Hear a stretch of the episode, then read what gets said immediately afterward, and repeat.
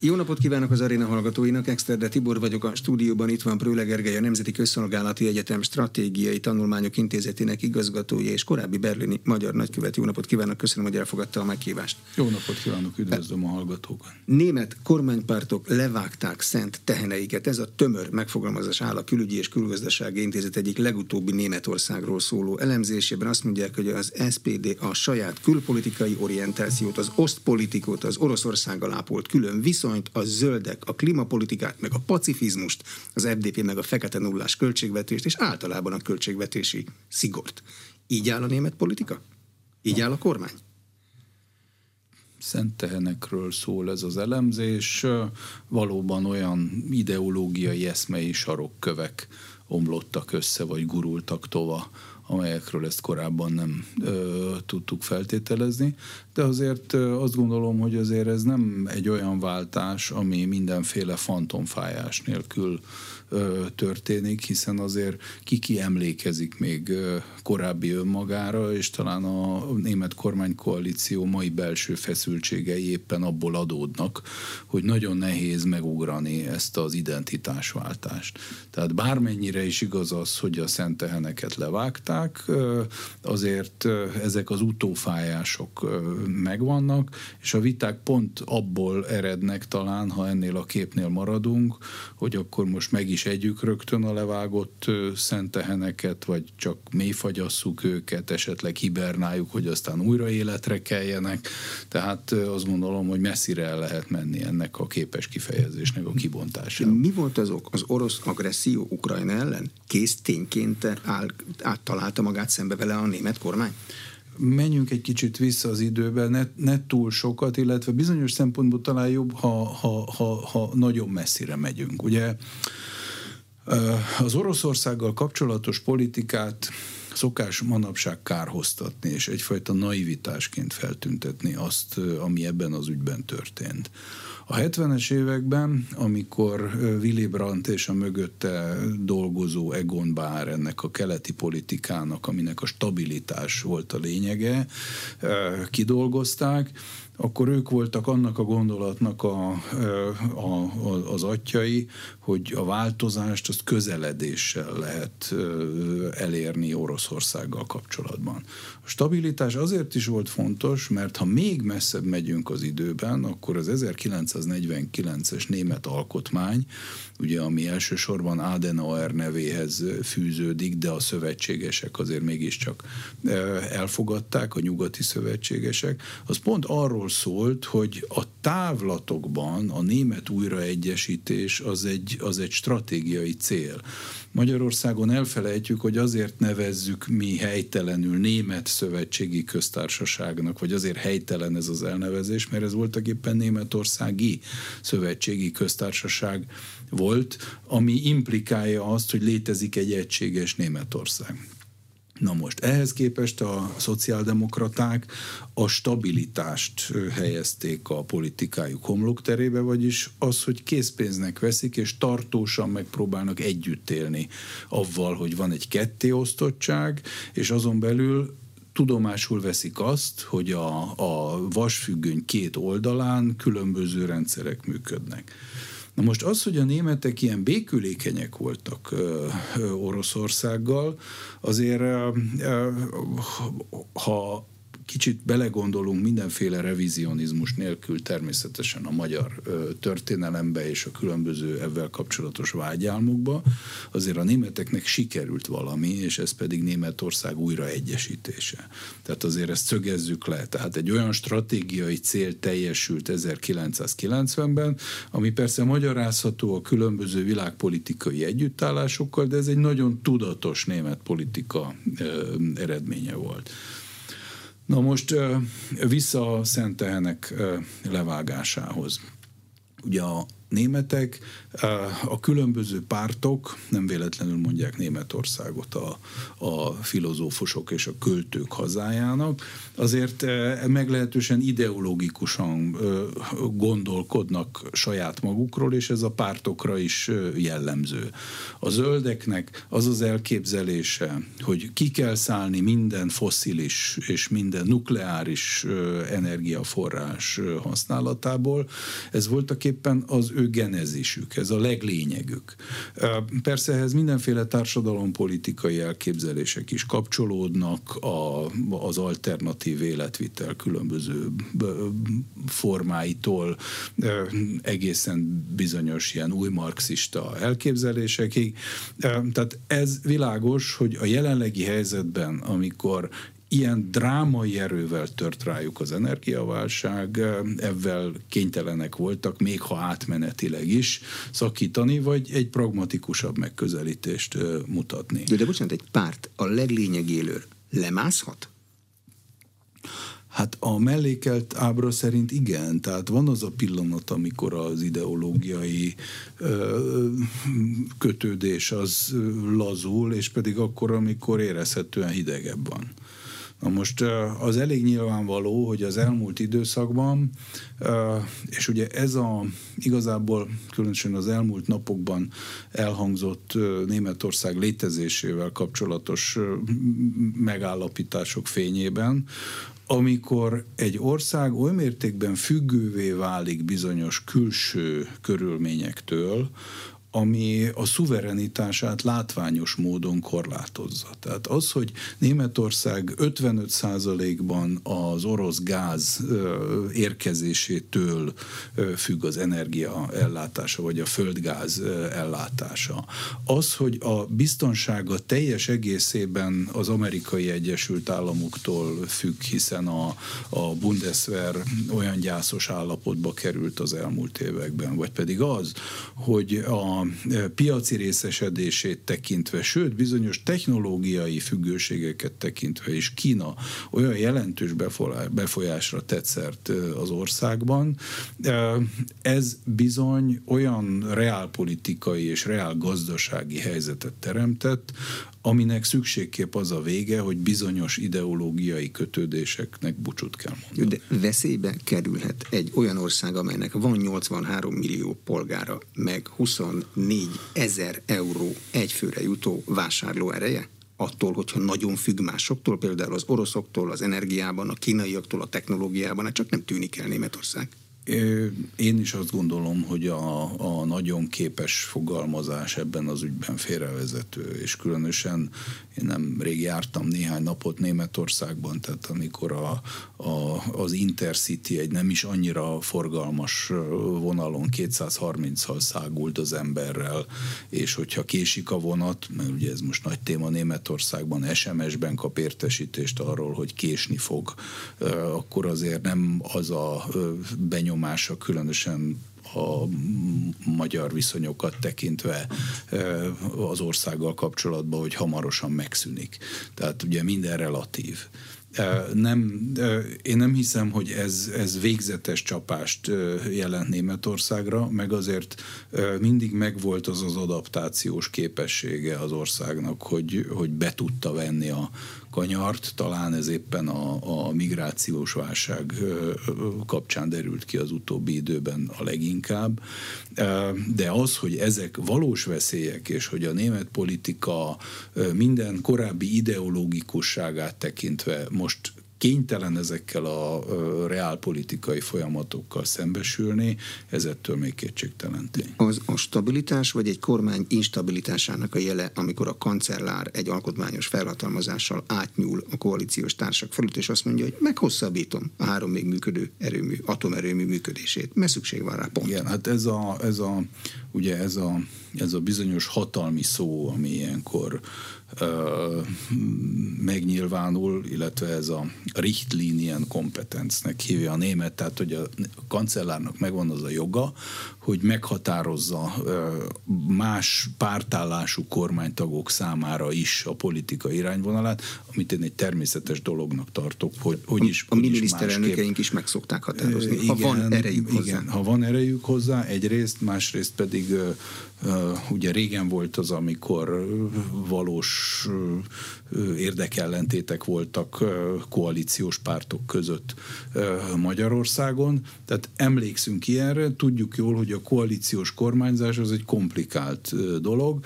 Ugye erről folyik a nagy vita Németországban, hogy ez már maga a válság-e, amikor a kancellár arra kényszerül, hogy átnyúljon a miniszterei feje fölött, és azt mondja, hogy ugye elég nevetséges, hogy néhány hónappal működjenek tovább ezek az atomenergia művek, atomerőművek. Mindenki tudja, hogy a néhány hónap az igazából nem olyan nagy tét, hogy egyáltalán tovább működjenek-e, az már nagyobb. Más kérdés persze, hogyha visszatekintünk arra, hogy hogy is született meg a döntés, hogy ezek az atomerőművek leálljanak, ez ugye akkor volt, amikor a Fukushima-i katasztrófa bekövetkezett, és Merkel kancellár annak idején gyakorlatilag egyik napról a másikra döntött úgy, hogy akkor ezekkel leáll, ezekkel a, az atomerőművekkel. Ezzel bizonyos módon behízelegve a zöld gondolatnak, aminek persze megint csak pártpolitikai összefüggései voltak. Tehát ez én azt gondolom, hogy ez nem feltétlenül a válság jele, egy racionális döntés született, és az érdekesség az, hogy ebben a mostani koalíciós felállásban a szociáldemokrata kancellár, aki azért mégiscsak egy hamburgi ügyvéd, tehát egy kereskedővárosból származó ügyvéd, talán a legpragmatikusabb az összes vezető politikus közül. Említette azt, amit Angela Merkel személyre szoktak hányni sokan, hogy túlságosan megértette a mindenkori orosz vezetést, Vladimir Putyint is. Wolfgang Scholz megérti még az orosz vezetést? Mert ő úgy jött haza, hogy neki azt mondták, hogy nem lesz háború. Aztán meg lett. Hát kérdés, hogy ki érti meg ezt, a, ezt az orosz vezetést? Vagy hogy érthető-e az orosz vezetés? Úgy is föltetném a kérdést, hogy beszéli-e még valaki a háború nyelvét? Tehát ugye azért ez, ez ne felejtsük el, hogy hogy Vladimir Putyin annak idején, mikor hatalomra lépését követő, talán második vagy harmadik évben a német Bundestagban könyvfakasztó beszédet mondott az Európai Ház közös építéséről, akkor ezt, ezt sűrű lelkesedés mellett mindenki készpénznek vette és innen jutottunk el odáig, hogy hát bizony itt egy, egy egészen más típusú civilizációval találkoznak azok, akik eddig azt hitték, híve a sok ezzel kapcsolatos mindenféle megállapításnak, kezdve Fukuyamától egészen a legaktuálisabb újságcikkekig, hogy hát tényleg ez már-már az örök béke, ami itt bekövetkezett. Meg az örök jólét. Meg az örök jólét. Olcsó energia, örök jólét így van, repülünk fillérekért, és télen friss málnát teszünk. Erre vonatkozóan a civilizációs intőjelek már a Covid kapcsán is azt gondolom, hogy elég nyilvánvalóvá váltak. Ez a háború, ez pedig végképp nyilvánvalóvá tette ezeket, és ennek az egész európai civilizációnak a, a sérülékenysége az az elmúlt két-három évben visszahoz hozta a reálpolitikai megközelítés maximális létjogosultság. A németek értik ezt a háborús reálpolitikát? Van olyan elemzés, ami arra hívja fel a figyelmet, hogy nagyon fiatalok a német miniszterek közül, nagyon sokan, ők már a jólétbe születtek be, 70-es meg 80-as születésűek. Nem láttak, hogy mi volt korábban. Nagyon nyugatiak. Tehát a, az érdekes az, hogy a, a, a, a német politika a, a, a fal leomlása óta is azért döntően ö, nyugati ihletettségű volt. Még igazából akkor is, amikor egy keleti származású kancellárja volt, mint, mint Angela Merkel. Ez a, a nyugat-német civilizáció, ez egy egészen más típusú tapasztalat, mint amit mi a vasfüggönynek ezen az oldalán átéltünk. Ez jól látszik azon, hogy 30 év elteltével a két országrész között mentalitást, gondolkodást, háborúhoz való viszonyt, reálpolitikához való viszonyt, az Oroszországhoz való viszonyt egészen más tények jellemzik. Úgyhogy ezek a, ezek a Nyugat-Európában szocializálódott jólétben ö, ö, felnőtt ö, politikusok, ezek ö, hát bizony ö, azt gondolom, hogy nagyon sok olyan illúzióval léptek kormányra, amit egyébként a kormányprogram, ami alig egy évvel ezelőtt született, jól bizonyított, amelyek, amelyek mára már köszönő viszonyban sincsenek a valósággal. Jól jelzi ezt egyébként, hogy most például a, a drogliberalizáció kapcsán folyik egy ilyen nagyon érdekes eszmecsere a német közéletben. Ugye ez egy ilyen klasszikus jobboldali, klasszikus nyugati jobboldali ügy ennek az ellentételezése, vagy az ennek az ellenzése, és egy ilyen klasszikus baloldali ügy az, hogy ezt előre vigyük. Na most az az érdekes, hogy ezt a nem feltétlenül a jobb oldalhoz, inkább a mainstreamhez tartozó ö, sajtóban is egész egyszerűen egészségügyi alapon ö, ö, opponálják sokan, de az, hogy egy ilyen háborús helyzetben, egy ilyen ö, energiakrízisben, ilyen infláció mellett még súlyos viták folynak a drogliberalizáció megvalósíthatóságáról, ez azért még mindig azt jelzi, hogy a, a jólét az még mindig dominánsabban jelen van az emberek gondolkodásában, mint a válság. Ki dobja be Németországba, amikor háború van, és látják az energiaszámlákat? Igaz, hogy kapnak majd pénzt, meg a decemberit a kormányuk talán kifizeti, hogy a drogliberalizáció most ez egy fontos probléma. Hát ez ugye benne van, a, benne van a kormányprogramban, és az az érdekes, hogy az ember Németországban jár kell, egy kicsit sem az az érzése, hogy hogy ennek a, ennek a válság tudatnak bármi nyoma lenne. Tehát a, a, a, az üzletek, a kivilágítás, a, a, a vásárlási láz, tehát nem egy, egy, egy német belváros, vagy az, és ugye ezt mutatják a fogyasztási számok is, tehát semmiféle ilyen, ilyen válság tudat jelei nem látszódnak a az emberek életvitelében.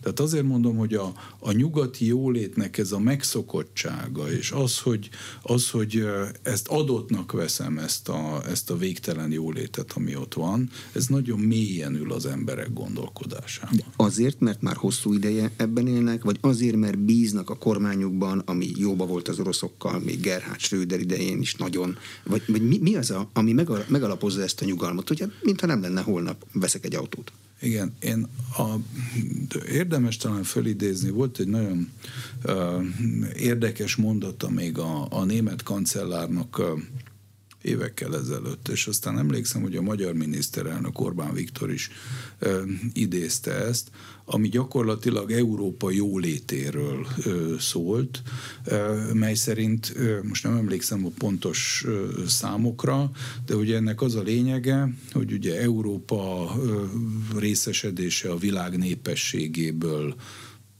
nem emlékszem, talán 8-10 százalék, vagy valahogy így, a, a, a, az ter, megtermelt össztermék aránya az megint csak viszonylag alacsony, ugyanakkor viszont a világ szociális kiadásainak 50 százalékát költik el Európában.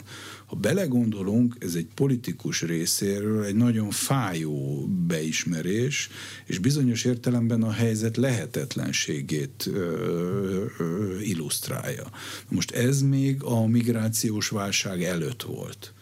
Na most, hogy tudja egy politikus elmagyarázni a saját választóinak azt, hogy ezen túl uh, vér lesz és könnyek, kevesebb szociális kiadás, uh, ugyanakkor nagyobb munkatermelékenységet uh, várunk el tőletek. Sőt, Gerhard Schröder egyszer egy munkaerőpiaci programmal ezt már elmagyarázta meg annak idején. Meg is, meg is bukott. Ez volt akkor, amikor, ugye ez is egy érdekes dolog a német politikai kultúra szempontjából egy nagyon érdekes adalék, hogy hogy is került, hogy is került hatalomra Angela Merkel. Úgy, hogy a saját frakciója állt ki Gerhard Schröder mögül, mikor ezt a 2010-es agendát közzétette, ami voltak éppen a szociális kiadások megkurtítására hatásáról szólt, és egy, egy verseny és termelékenység élénkítő program volt. Tehát ebben egy szociáldemokrata kancellár megbukott. Az, hogy, az, hogy ezt egyszer-kétszer meg lehet tenni, meg lehet, csak ez a következménye. Ki az, aki ezeket a népszerűtlen döntéseket felvállalja, és ahova az imént ki akartam lukadni, az ugye az, hogy 2015-ben ez a bizonyos willkommens kultúra, aminek számos kommentárját hallottuk pro és kontra azóta is, az bizonyos értelemben erre a tehetetlenségre volt egy ö, ö, ilyen humanitárius vagy annak tűnő válasz, hogyha én nem tudom elmondani a saját választóimnak, hogy itt ö, ö, túl jól élnek, akkor majd ide jönnek olyanok, akik látják, hogy mennyire jól élnek, és akkor ebből a tortából majd ők is kérik a részüket. A mostani energiaválság Németországban a kancellár népszerűségén látszik már, vagy még nem látszik? Kevésbé az energiaválság látszik, mint inkább az a, az a, annak a tehetetlenségnek, vagy látszott tehetetlenségnek a, a hatása, amit, amit Olaf Scholz szemére rónak. És itt nagyon érdekes látni a német média viselkedését. Tehát az utóbbi időben elég sok olyan írás jelenik meg, ami a német közszolgálati csatornákat és egyáltalán a német médiának ezt a jelentős nyomásgyakorló erejét, ezt eh, megkérdőjelezi. Tehát most nem olyan régen jött ki egy könyv, egy abszolút mainstream Precht nevezetű filozófus tollából, aki tényleg az ilyen talk show kedvence volt. Tehát nem lehet mondani, hogy valami marginális figura lenne, aki pont a, a, az ukrán háború kapcsán mondta el azt, hogy igazából nem érti azt, hogy a német média az miért ilyen egyhangúan nyomja a kancellárt és az egész politikai elitet a nehéz fegyverek szállítása felé, miközben a közvélemények, a közvéleménykutatások azt mutatják, hogy nagyjából 50-50 a fegyverszállítás támogatók és az ellenzők aránya. Tehát van egy nagyon látványos média nyomás ebben a helyzetben, és a kancellár pedig ennek a nyomásnak a hatása alatt sodródik, és próbálja kicsit visszatartani először ezeket a folyamatokat, most maradva a fegyverszállításnál, ugye nagyon sokáig nem állt ebbe bele, először csak a, a Sisak. A sísak. Aztán a, a, ami az NDK-s időkből megmaradt ilyen rozsdás, ezt azt ö, ö, akarta szállítani. Aztán azokat a tankokat, amik hát már a hidegháború idején is nyugat-német ö, ö, gyártás alatt voltak, igazából technológiailag messze nem ö, olyan fejlettek, viszont a nyomás a zöldek részéről is, és a sajtó részéről is, és nem szabad elfelejteni, hogy a, a zöldeknek a sajtó beli, az újságíró társadalomban való támogatottság az torony magas, nyomják abba az irányban. Most ebben a tehetetlenségben, ebben gyorsan veszít az ember a népszerűségéből. Egy olyan, egy olyan személyiségről beszélünk, aki korábban sem a, a gyújtó hangú beszédeiről volt híres. De bocsánat, milyen a német sajtót? Egy sajtó tulajdonos mondja meg, hogy kit kell nyomni egy interjúban? Vagy egy cikkben? nagyon ingoványos talajra tévedtünk. De ezt annyit mondjuk, hogy a német sokat, sajtó... Nagyon, így van, nagyon sokat mondjuk, és az az érdekessége ezeknek a mostani elemzéseknek, hogy ennek megpróbál a, megpróbál a nyomába eredni. Na most a, nagyon fura, amikor a 21. század elején, vagy most már lassan a közepe felé evickélve, még mindig a, a 20. század fele környéki, vagy a második világháborús tapasztalatokra hivatkozunk. De a helyzet az, hogy, hogy ezekből a mostani írásokból az is pontosan kiderül, és itt az Egyesült Államok szerepét ugye megint csak ki kell emelni, hogy Ugye beszélünk proxy háborúról, meg ugye mi is mondjuk, hogy itt az oroszoknak, meg az amerikaiaknak kell tárgyalni. Mi is történt itt a 20. században? Az első világháború után az Egyesült Államok nem maradt Európában lett is belőle baj. Mi volt ebből a tanúság? Hogy a második világháború követően itt maradtak Európában, és bizony, különösen Németországban, ami ugye minden baj forrása volt, ott nem pusztán mind a mai napig 130, ha jól emlékszem a számra, helyen vannak amerikai helyőrségek, annak mindenféle technikai és más egyéb jellemvonásával, nem csak arról van szó, hogy az egyébként sztárként ünnepel szerepelt Barack Obama idején a német kancellár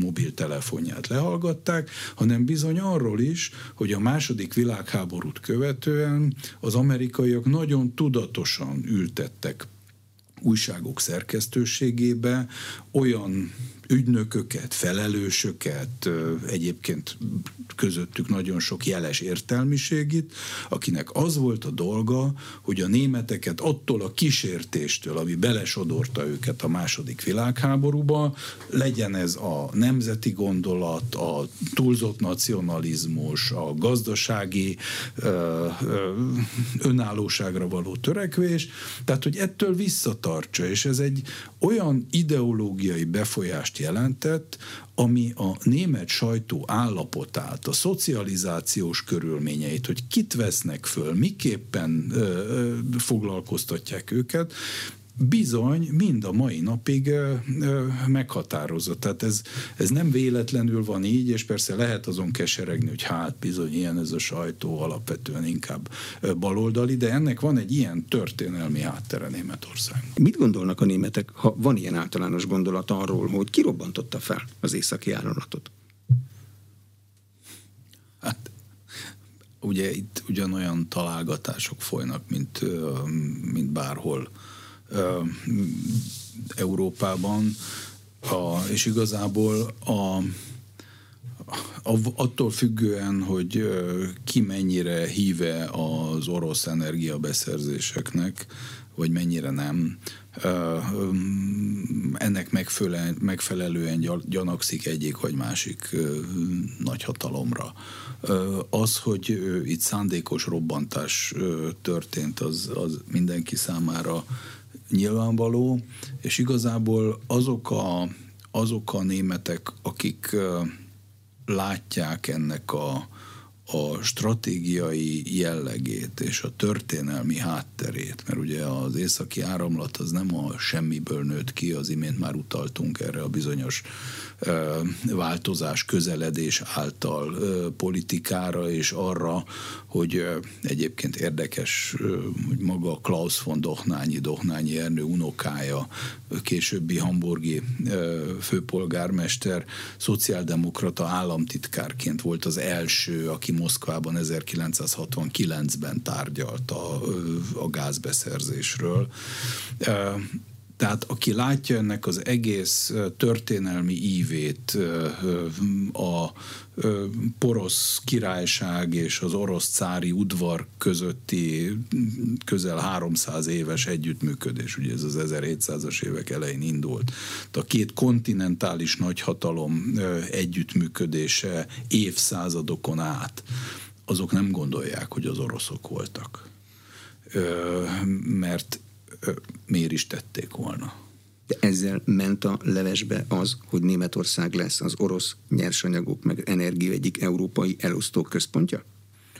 Én nem hiszem, én azt olvasom, hogy ezek ugye javítható hibák, nem lesz egyszerű. Hát amíg a sós víz meg nem eszi a vezetéket. Amíg, hát igen, tehát ugye ennek, de állítólag megvan erre a, megvan erre a technológia, azért azt egyre többen mondják, hogy a háború után is Oroszország ugyanott lesz, ahol most van, ugyanannyi gáz lesz a tartalékai között, Németország energetikai kitettsége pedig ugye pontosan ugyanakkor lesz, mint most. Ugye van egy alapvető probléma a Tim Marshall könyve a földrajz fogságában, ugye közismert, nem egy német szerzőről van szó. A geopolitika, mint fogalom Németországban a második világháborút követően bizony nagyon sokáig tabunak minősült, mert annak idején a földrá, földrajzi meghatározottságot, ugye ez is bizonyos értelemben érthetővé teszi az ideológikusságát a, a, a német politikának. Tehát az, hogy itt van egy reál politikai adottság, hogy Európába, Németországba nem nagyon lehet máshonnan hozni a, a megfelelő mennyiségű földgázt, valós, racionális gazdaságossági feltételek mellett ezen nem változtat a háború ténye. Tehát ez nagyon fájó dolog kimondani, de ez, ez és azért ne felejtsük el, hogy a sokok által ideális vezetőnek tekintett Donald Trump idején volt a legnagyobb a felháborodás avval kapcsolatban, hogy a németek az oroszoktól az északi áramlaton keresztül veszik a gázt. Ne felejtsük el, hogy maga az elnök is interveniált, egy szenátusi képviselőcsoport járt ott, hogy tiltakozzon. Tehát ez egy nagyon régi keletű amerikai szándék, hogy ezt a fajta együttműködést Németország és Oroszok, Oroszország között megtorpedózzák. Most nem implikál ez az én kijelentésem semmit. Nem azt állítja, hogy amerikaiak nem, nem, föl? Nem azt Jelen. állítom ebben, de hogy ennek az együttműködésnek bizony nagyon, de nagyon régen, nagyon sok ellenfele volt, és első helyen az Egyesült Államok említhető, ez azért tagadható. Emlékszem még olyan hírekre, hogy még a magyar kormány is ellenezte az északi áramlatot, mert kiszámolták, hogy a mi térségünk számára az rossz lenne, a németeknek jó lenne, de nekünk meg rossz. Igen, másfelől viszont a politikai érvelésben a németek látványos orosz barátsága az északi áramlat által mérsékelte azok a kritikákat, amelyek a magyar kormány orosz barátságáról szóltak. A kormány népszerűség vesztéséből az ellenzék Németországban ugyanannyit profitál? Szóval amit veszít a kormány, azt megnyeri az ellenzék? Hát ugye ez a, ez a legnagyobb probléma, hogy, hogy ebben a mostani helyzetben nagyon nehéz rálicitálni arra, amit a kormány csinál, mert mit tud csinálni a, a Friedrich Merz vezette ellenzék? Azt tudja mondani, hogy még határozottabban kell kiállni Ukrajna mellett. Amikor ezt a, az egyébként a konzervatív oldalon korán sem annyira a fegyverszállítások iránt korán sem annyira lelkes polgárok hallják, akkor ez alig ha vezethet látványos sikerre.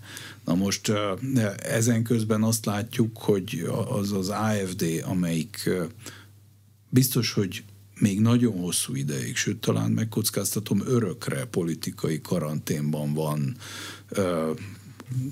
tisztesség, nehesség egyes vezetőinek valóban náci kiszólásai miatt, az meg ezen közben erősödik, hiszen egy, egy gazdasági populizmus jegyében, ha lehet ennek kapcsán ezt a szót használni, egy, egy háború ellenesség jegyében, bizonyos értelemben orosz barátság jegyében, ami talán nincs teljesen magától, egyre inkább megint megerősödik, pedig korábban úgy tűnt, hogy sikerül őket visszaszorítani.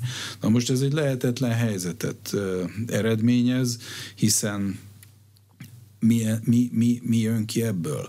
Az, hogy megint csak egy olyan alternatíva lenne lehetséges, ami a kereszténydemokratákat a zöldekkel ö, rakja egy hajóba, vagyis a jelenlegi kormánykoalíciónak adott esetben egy kereszténydemokrata zöld koalíció lehetne a váltása, ö, ahol viszont ugye mindenki ott lenne, ahol a Mádi honpolgár, mert a zöldek domináns befolyása az ugyanúgy érvényesülne, mint most. Tehát igazából nincs látványos alternatívája ennek a mostani politizálásnak, és bármikor a belső feszültségek feszítik is a mostani koalíciót. Ha most lennének a, a választások, vagy adott esetben egy új konstelláció alakulna ki, abból nem hiszem, hogy bárki jól kerül neki, és az ország működő képességét se segíteni igazán. Van arról szó, elemzés, hír Németországban, hogy idő előtti választások lesznek? Vagy nincs még? Ugye mindig, amikor a, a, a kancellárnak egy ilyen látványos beavatkozása történik, az imént beszéltünk erről, ez mindig válság jelenségnek tűnik, hiszen egy jól működő koalícióban nem kell a kancellárnak hatalmi szóval elintézni dolgokat, hiszen olajozottan működik a gépezet. Most látványosan nem működik olajozottan a gépezet, ennek kapcsán mindenféle találgatás indul el, de én nem úgy látom, hogy ez lenne az a pillanat, amikor összeomlik a német kormánykoalíció. A kormány Ukrajna politikájához milyen a pártok viszonya? A kormányban mindenki egyöntetően támogatja az ellenzék is? A német politikában a sajtó befolyása, az imént beszéltünk már erről, az nem csak a Magyarországhoz fűződő viszony kapcsán meghatározó. Tehát azáltal, hogy van egy ilyen, egy ilyen domináns uh,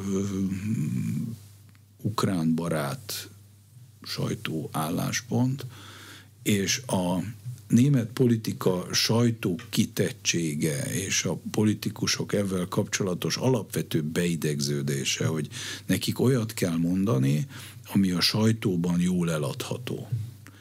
Innentől kezdve gyakorlatilag egy verseny folyik abban az ügyben, hogy ki tud ebben az ügyben uh, ukrán barátabbnak uh, feltűnni.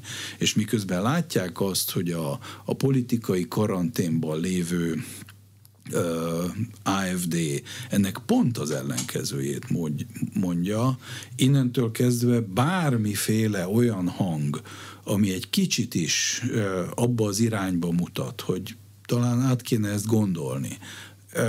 Azt a vádat kapja, hogy hát ez bizony már megint a fasisztákkal akar itten együttműködni, és az ezzel kapcsolatos gyanúnak már az árnyéka is halálos a, a, a német közéletben. Na most addig, amíg ez így van, hiába látszik, hogy a közszolgálati médiumok tekintélye az csökken. Hiába látjuk azokat a felméréseket, melyek szerint a németeknek 40 vagy 45 százaléka mondja azt, hogy igazából nem meri elmondani a véleményét a, az érzékeny politikai dolgokról, addig, amíg ez egy ilyen statikus dolog, és a sajtónak egy ilyen óriási befolyása van, és egyértelműen ebbe az irányba nyomja a közvéleményt, ami az ukrán pártiságnak egy ilyen látványos megnyilvánulása, addig bizony ez a helyzet, és a valós folyamatok ezek mögött bizony nem is igazán lát, látszódhatnak. De például, hogyha nagyon hideg lesz, Németországnak azért vannak hideg vidékei, akkor ez a sajtónyomás, ez veszít a, az erejéből? De milyenek a németek? Nagyon nehéz erre választ adni. Egyrészt valószínűleg, mert a, a háztartásokban nem lesz hideg. Tehát lehet, hogy többe fog kerülni, de azért a német lakosságnak a, a tartalékai azok, tehát egy jó módú társadalomról van szó. Akiknél nem ez a helyzet, ott azért a, a német politika egy kvázi rezsicsökkentést vezetett be, tehát valószínűleg az ő életük nem, az életszínvonaluk nem romlik, vagy nem romlik tovább látványosan az eddigiekhez képest. Ahol ez komoly és tartós problémát jelenthet, az bizony az ipar.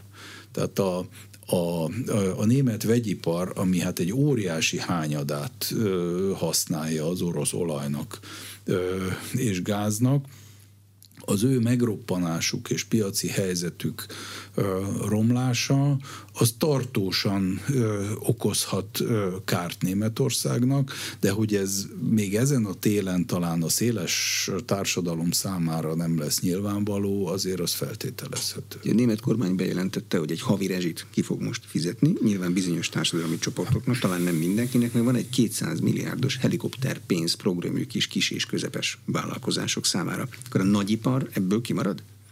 Igen, hát ez, a, ez, a, ez, a legnagyobb, ez a legnagyobb fájdalmuk, és, és a, a, a, a nagyipar költségnövekedése az egészen elképesztő. Tehát ugye a, a nagy vegyipari koncernek, mint amilyen a BASF, BASF mindenki ismeri, ugye Magnum kazettától bármit gyárt. Bármit, festékig minden gyárt.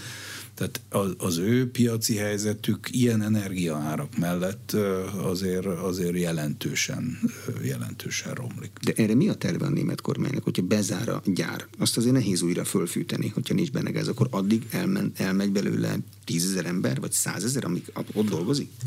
Hát A, erről szólnak ezek a, a mostani viták, hogy milyen beavatkozásokkal lehet ezt ellenpontozni, és ami érdekes volt a legutóbbi uniós csúcson, az pont az, hogy azok a kezdeményezések, amelyek itt német részről megjelennek, azok erős kritika tárgyát képezik a többi tagállam, elsősorban Franciaország részéről. Tehát ők rögtön azt kérdezik, hogy ez micsoda német protekcionista Alleingang szólózás egy olyan helyzetben, amikor ez az egész válság egész Európát sújtja. Tehát azok a, a történelmi emlékek élednek föl, amiket láttunk már az 1870-es években is, egy megugró német iparosodás, ez az, amit már láttunk a két világháború között, aminek ugye nem sikerült aztán határt szabni, ez az, amit láttunk a második világháború követően, amikor Uh, igaz ugyan, hogy az amerikai befolyás, amiről már beszéltünk, a Marshall segét is meghozta. Ennek ugye az lett a következménye, hogy a német technológiai fölény és a gazdasági fejlettség az messze elment a franciák mellett már az 50-es évek elején, közepén. Ennek lett az eredménye az európai együttműködés, ami minden ellenkező íreszteléssel szemben a nemzeti érdekek mentén zajlott, hiszen Franciaország Németország nagyobb szuverenitása, kisebb gazdasági ereje, Németország kisebb szuverenitása és nagyobb gazdasági ereje egyesült, és így módon találta meg mindenki a nemzeti érdekének megfelelő megoldást az európai együttműködésben. Ugye most is az van, hogy a németek, minthogyha ezzel a támogatási politikával megpróbálnának kicsúszni a, az európai együttműködésből, és ez az, amit a legutóbbi uniós csúcson megpróbáltak, és úgy tűnik sikerült is valamiféle közös megoldás felé terelni. Milyen a német-amerikai viszony? Azt mi jellemzi? Hát most, hogy éppen ezekben az órákban uh, uh, Olaf Scholz Kína felé uh, repül egy óriási gazdasági uh, delegációval a repülőgépen. Most éppen hidegül. Most éppen úgy tűnik, hogy nem annyira, uh, nem annyira jó. A uh, németek hát furcsán tekintenek a az amerikai kontinensre, és lássuk be, ezt minnyáján megtehetjük, mert azok a konfliktusok, amik ott felélettek, az a fajta hát nehezen értelmezhető demokrata politizálás, ami megint csak nem mentes az ideológiai elkötelezettségtől, de ugyanakkor gazdaságilag, mint hogyha nem feltétlenül reagálna egészen jól a kialakult helyzetre, ez Németország számára nem teszi egyszerűvé az együttműködést, annak fényében pedig különösen nem, hogy az egy kontinuus amerikai álláspont, hogy Németország és Oroszország, mint a két kontinentális hatalom együttműködését minden áron meg kell bontani. Tehát azért ne legyenek illúzióink, a, a német gazdasági erő, és ezt már Trumptól is hallottuk, mindenféle védővámokat vezetett be e, e, német termékekre. Most is látjuk azt, hogy, hogy e, bizony mindent elkövetnek annak érdekében, hogy Németországot látványosan leválasszák Oroszországról. Erről is már itt a, az északi áramlatot ért támadás támadás kapcsán beszéltünk, hogy piacot teremtsenek a, a, a saját maguk gázának. Tehát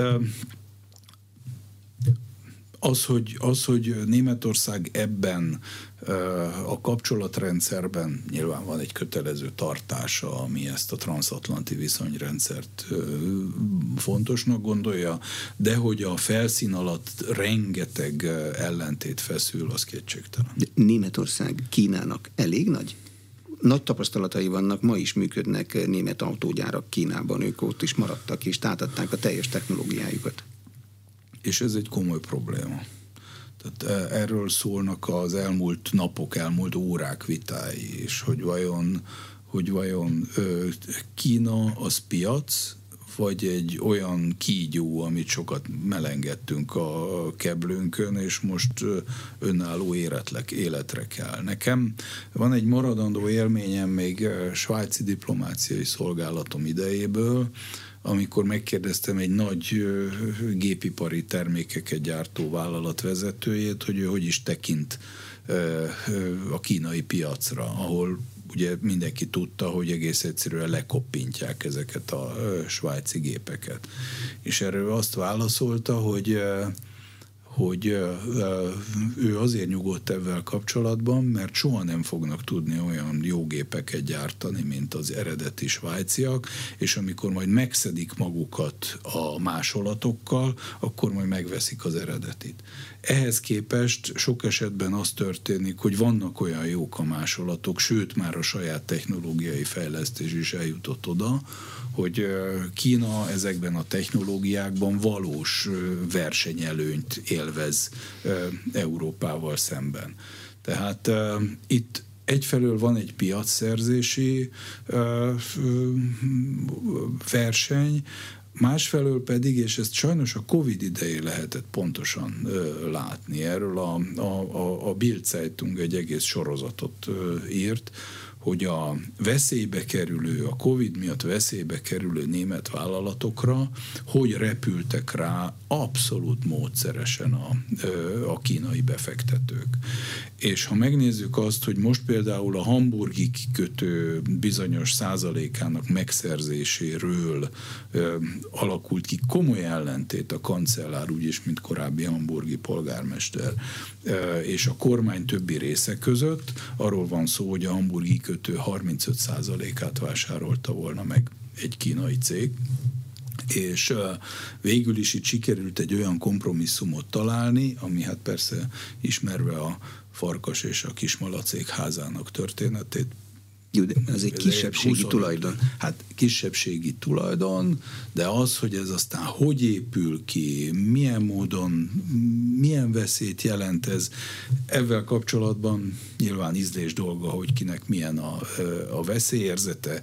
Az, hogy van a német iparban és szolgáltatási piacon egy nagyon jelentős kínai nyomulás, ez tagadhatatlan. Mi a német politika elképzelése az európai biztonságról. Nagyjából ugyanannyi pénzt költöttek hosszú ideig fegyverzetre, mint a franciák, csak a franciáké működött, a németeké meg nem működött. A saját vezérkari főnökük lesújtóképet közölt nem is olyan nagyon rég a hadra. 2 ot. Azóta már tudják a 2 ot.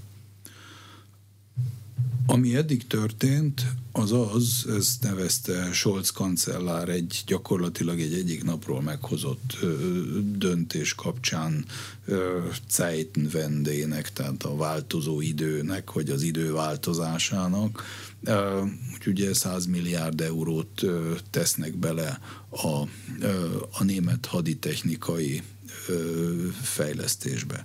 Most ez több szempontból is legalábbis érdekes, mert hogy lehet egy olyan olyan 100 milliárd eurós befektetést bejelenteni, amire rögtön azt mondjuk, hogy ez nem képez államadóságot. Tehát ez egy ilyen fából vaskarika. Honnan vesszük pontosan azt a pénzt, akkor, hogyha az nincs benne a költségvetésbe, ugye azt mondja, hogy különleges vagyon, amihez hozzájuttatják a, a honvédséget, de ez még igazából legyen ez a németek baja. A nagyobb baj az, hogyha ezt most elhatározzák, mire ebből ütőképes hadsereg lesz, az négy-öt év. Ez lehet, hogy persze a, a német hadipar számára egy jó üzenet, vagy akár az amerikaiaknak, hiszen ha valamiben 100 milliárd eurót fektetnek, ami persze nemzetközi összehasonlításban nem annyira nagy pénz, eh, az mindig jó, de eh, mire ebből bevethető hadsereg lesz, eh, azért az bizony hosszú idő. De a németek meg akarják védeni magukat, vagy elég az ott állomásozó amerikai erőmű a NATO? A németek jól látják, hogy, a, hogy az európai haderőről szóló elképzelés az, az, az nem alaptalan és tekintettel arra, hogy jelentős, jelentős gyártókapacitással és fejlett technológiával rendelkeznek, amit mit sem bizonyít jobban, hogy még Magyarország is milyen nagy arányban. Ugye Magyarország, Magyarország volt, ha jól emlékszem, tavaly előtt a német hadipar legnagyobb bevásárló. Legfejlettebb leopárdok jönnek. Legfejlettebb leopárdok jönnek, de még az is eltart egy darabig, amíg ezt a, talán, ha jól emlékszem, 70 darabot le lehet gyártani tehát ez nem úgy jön le a futószallagról, mint a, mint a német autógyárakban egy-egy autó két percenként. Szóval ez egy komplikáltabb dolog, de a, a lényeg az, hogy, hogy ne, a, a, a közös európai haderőt, azt ők is fontosnak tartják, de erről beszéltünk a beszélgetés elején, az, hogy Németország ennyire rábízta magát az amerikai védelemre, ezt most már látják, hogy ez bizony nem volt szerencsés. Köszönöm a tájékoztatást. Az elmúlt egy órában Prőle Gergely, a Nemzeti Közszolgálati Egyetem Stratégiai Tanulmányok Intézetének igazgatója, korábbi Berlin nagykövet volt az Inforádió arénájának vendége. A műsor elkészítésében Módos Márton főszerkesztő vett részt. A beszélgetést a rádióban most felvételről hallották, és az infostart.hu oldalon is figyelemmel kísérhetik. Köszönöm a figyelmet, Exterle Tibor vagyok.